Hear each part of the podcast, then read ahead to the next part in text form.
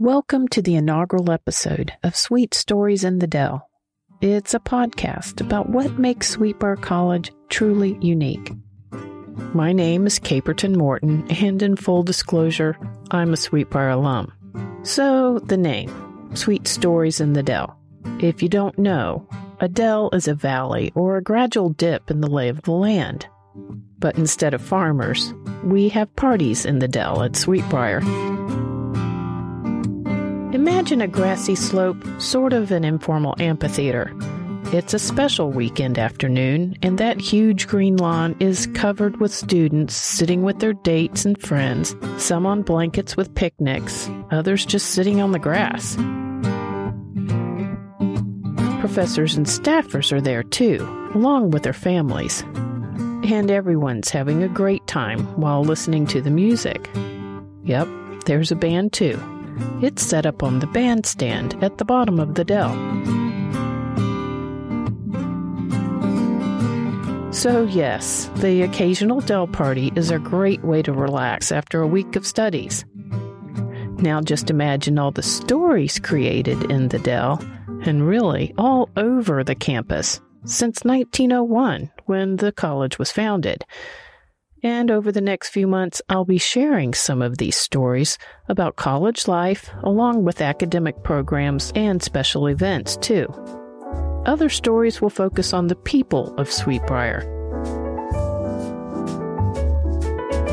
The people who helped make and continue to make this college a one of a kind place to study teach, and work.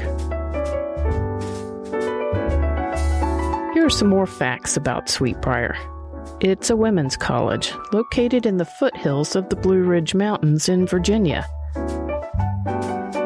The main 22 acre campus is surrounded by 3,200 acres of rolling hills, fields, and forests. There's even a network of trails to explore and this land is becoming even more of a classroom slash laboratory than ever before. Now, I'd like to introduce Meredith Woo, the 13th president of Sweet Briar College. We meet at Sweet Briar House. It's a lovely, rambling home built in 1790. Then in 1851, it was enlarged and remodeled to the Italian villa style. Since 1906, all of Sweet Briar's presidents have lived at Sweet Briar House, including President Woo. She and I sit down together in the home's elegant dining room. It's wallpapered with images of rose bushes with pink blossoms. These roses echo Sweet Briar's namesake, the Sweetbriar rose, that still grows wild on the property. So now, on with episode one President Woo coming home to Sweet Briar. My name is Meredith Woo. I'm the 13th president of Sweet Briar College. By training, I'm a scholar. I entered grade school when I was seven years old and never left school. Perhaps the fact that I've been a scholar and in academic life practically all my life um, is uh, tempered by the fact that there are a lot of things I did and a lot of places that I lived in that helped broaden my horizon. I lived in Korea. I went to school in Japan and in the United States, which to me was a foreign country when I arrived at 18. And I suppose I traveled four corners of the world. I have also worked in the government and in other walks of life, like making a documentary film. And so uh, I have had an interesting life, but nothing has been as exciting as being at Sweet Briar. Young Meredith grew up in a large family in Seoul, South Korea. She is the sixth of seven children in her family, and she adds, And so we obviously learned how to eat really fast. Then, when she was 13, she and her father moved to Japan, where she attended an international Catholic high school. What prompted this move? My father was a diplomat. When I was a child, he uh, was assigned to normalize relations between Korea and Japan in 1965. And he stayed on to uh, conduct economic relationship with Japan. And so I joined him in Tokyo. He actually put me in a Spanish Catholic high school. I learned how to speak Spanish from the nuns. They were from Madrid. They were the handmaidens of the Sacred Heart. I still hold very fond memories of uh, a convent school days in Tokyo. There never was a question in my mind that I would go to the United States. I don't know why. One day, as my senior year began, I was sitting in a coffee shop, sort of a truant. Instead of going to school, I was rifling through a, a magazine that was in front of me, and it was called National Geographic. And I get to a page and I stopped. There was a picture of a house shuttered for winter, and it is heartbreakingly beautiful. And so I took the magazine to the nuns and I said to Sister Maria Cruz, Sister, Sister, where is this place? And then the sister said, well, it's in a place called Maine. And then she said, this is a very nice place. You will feel right at home in Maine. So I said, sister, why would I feel right at home in Maine? She said, You come from a country that can be very cold and harsh, and you produce potatoes. In Maine, they produce potatoes, and it's cold, it snows, it's harsh. You will feel right at home. so uh, that started the conversation. Later on, Sister Maria Cruz found out that Meredith wanted to study English literature, so she began an investigation. She found a small college in Maine where Henry Wadsworth Longfellow and Nathaniel Hawthorne had studied. And the sister told Meredith, That would be a very good school for you to go. And that's how I ended up on early decision to Bowdoin College in Maine. And then I came across Mr. Chaucer. And Mr. Chaucer was very difficult to understand for a foreign student. And I think that was the end of my English lit major career. And then I ended up studying history, which was another major for which I had enough credits. For the longest time, I thought in my mind that I did major in English literature, but it was only when I saw the transcript I realized that it was actually history that I majored in. I say this because I don't necessarily think that majors are terribly important that, uh, you know, we are getting liberal arts education to learn, most importantly, how to think logically, how to think causally in terms of cause and effect. We study so that we can express ourselves with clarity. We study liberal arts so that we understand something about ethics, accountability, and responsibility and to appreciate the arts and, and beauty in life. And so that's why I forgot what I majored in. But yes, uh, to be perfectly clear on the record, I'll say that I majored in history.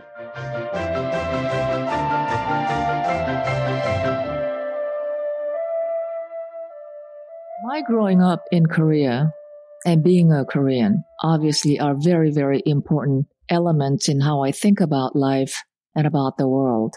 When I was growing up in Seoul, I had a lot of relatives who came from provinces to stay in Seoul in our house and go to college.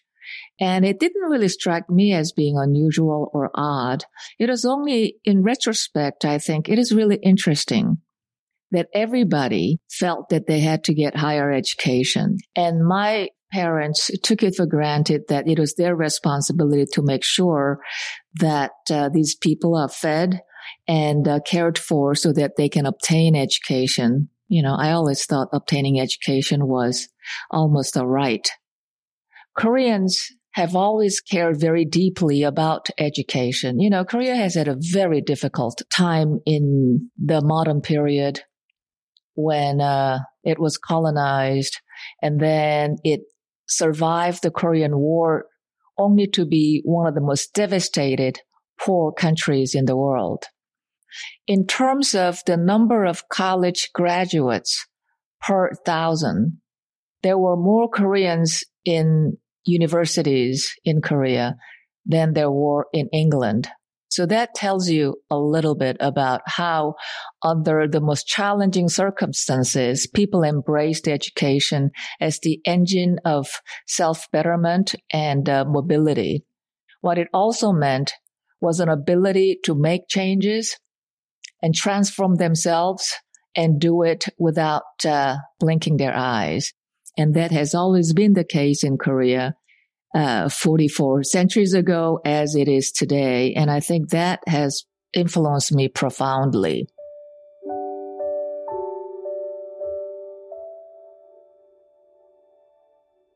In terms of President Woo's collegiate career, her first job was at Northwestern University. She moved up the ranks to full professor and then moved on to the University of Michigan, where she taught as an endowed professor. While there, something she read, just a quick mention in a book, led her to becoming the executive producer of a documentary. It's an award winning documentary film called The Koryo Saram, The Unreliable People. 200,000 Koreans were packed into a cattle train in Vladivostok, Khabarovsk, which is bordering between North Korea, China, and uh, what was then the Soviet Union. I couldn't find any any research materials or any mention elsewhere about those 200,000 people, and I wondered who were they. You know, I had read in that passage that a lot of them got dumped in a place called Kazakhstan, which is, of course, now a fabulously wealthy place in Central Asia. It was the last republic to cede from the Soviet Union. And so I took a bunch of people, my colleagues at the University of Michigan, to go there to create oral archive. Because if people were deported, as it turns out, in 1937, during the height of the Great Terror, it stood to reason that these people have died or just about dying. Uh, those people that came as children. And so we figured it was important to go interview them before the memory dies with them. It enabled me to see humanity in people of different creed and, and race and ethnicity. And it enabled me to zero in immediately to what is important and what are the shared interest and uh, fate uh, among ourselves as human beings rather than in, in devious ways classifying people.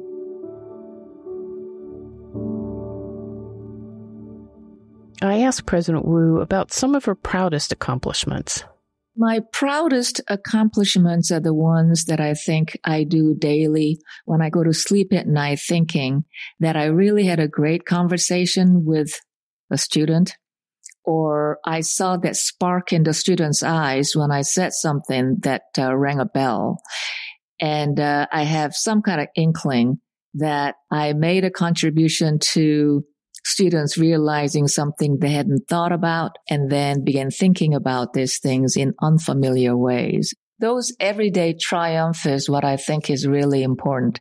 She left the University of Michigan after answering a call from the University of Virginia to be the Dean of Arts and Sciences basically meant that you're the dean of the academic enterprise that constitutes something like three quarters of University of Virginia. And then when I stepped down, I took a leave of absence after six years. I went to London where I ran something called Global Higher Education Program. I had an office in London, office in Budapest, and an office in New York. And I mention it because in that context, I think I did something that I am very proud of.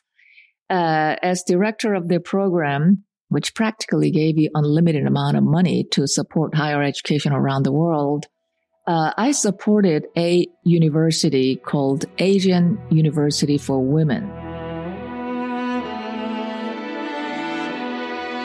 Which is located in Chittagong. It's the second largest city in Bangladesh, not far from a city we used to call Calcutta in India. During the time of great Holocaust against the Rohingya people of Burma, or as we say, Myanmar, we created something like 150 scholarships. We began recruiting women, smuggling them out of Myanmar.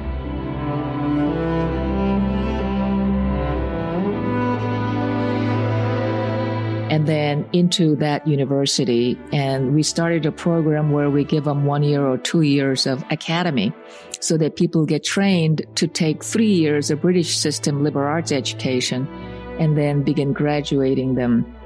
I mean, they're now coming through the pipeline.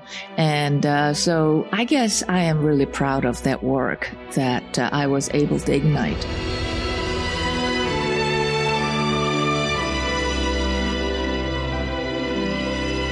Then in 2017, after two years establishing this program, President Woo was on her way back to the University of Virginia when she got another call from Sweet Briar College this time.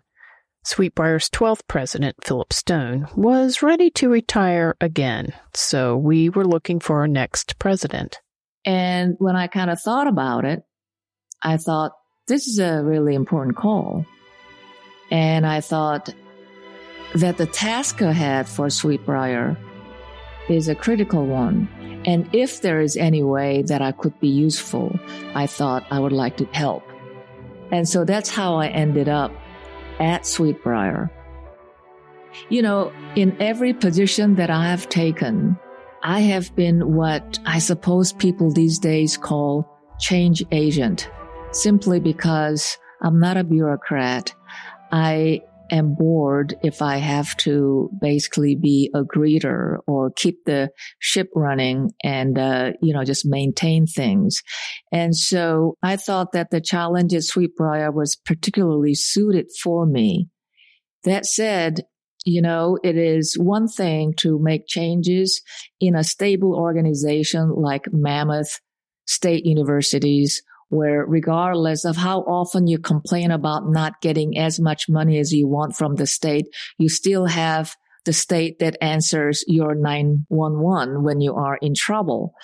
And, you know, I have never been in a situation where you have to make changes, but in the context where everything is volatile.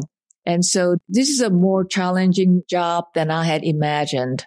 That said, I can also say that this has been a more rewarding job than I had imagined.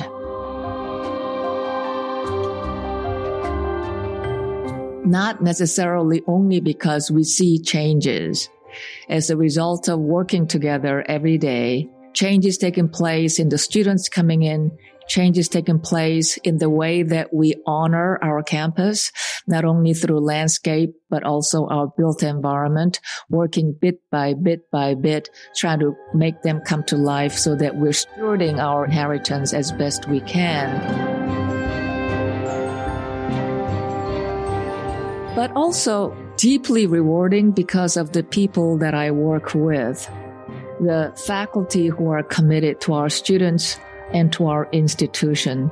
The alumni that love Sweet Briar, not just because they went to Sweet Briar, but because Sweet Briar means something to them. It means something for the nation. It means something for the future. And their dedication to the generation of new students coming in, that is very rewarding.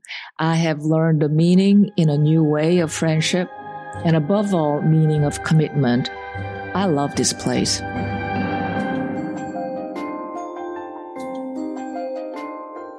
Thank you for listening to Sweet Stories in the Dell. Be sure to subscribe wherever you get your podcasts and then come back next month for episode two at the core. It speaks to the new core curriculum at Sweet Briar that's been intentionally designed for shaping women leaders. And I thought, I saw a whole lot of women like this among the women I've met who were shaped by the experience at Sweet Briar. I said, why wouldn't we look at these traits as the traits fundamentally of leadership? And I thought, this is female leadership. This is exactly the leadership we need in the 21st century. So we said, let's do it. We can define what leadership is in the context of Sweet Briar. We're just going to do it much more intentionally.